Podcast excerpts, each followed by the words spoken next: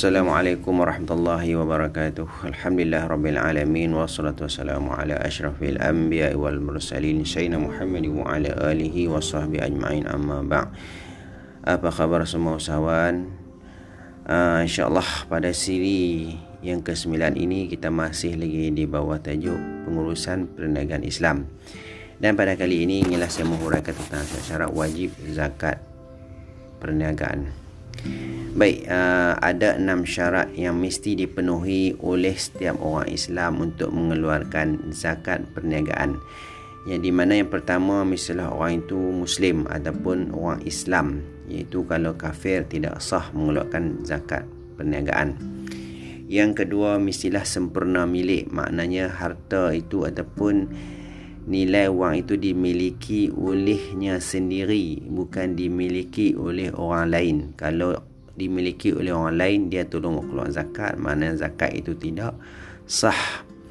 Yang ketiga, cukup nisab. Itu cukup nisab ni bersamaan dengan 85 gram emas ataupun nilai semasa RM238.81. Ini adalah nilai yang paling minimum untuk kita mengira atau membuat kiraan dalam mengeluarkan zakat perniagaan. Kemudian seterusnya yang keempat, cukup haul.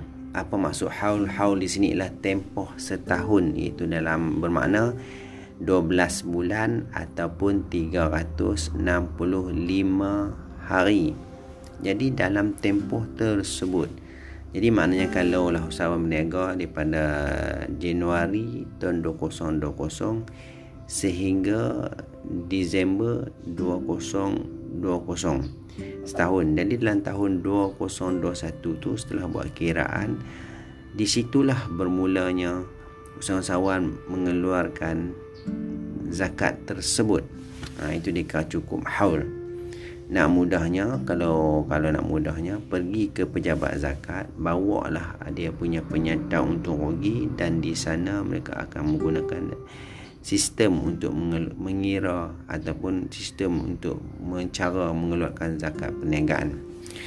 Seterusnya yang kelima, niat berniaga. Sudah tentulah syarat ni adalah syarat yang perlu. Kerana setiap yang kita nak buat kerja ataupun setiap apa mesti ada niat. Itu juga kalaulah kita berniaga tanpa niat, berniaga ke tu?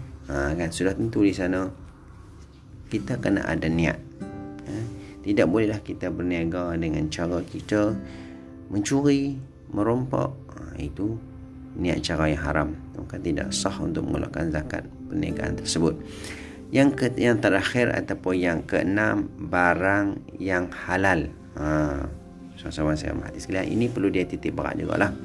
Masuk barang yang halal, tidak sah kita mengeluarkan zakat perniagaan daripada hasil rompakan, hasil pencurian, hasil daripada rampasan, hasil daripada ragut, hasil daripada curi dalam menggunakan sistem internet dan sebagainya.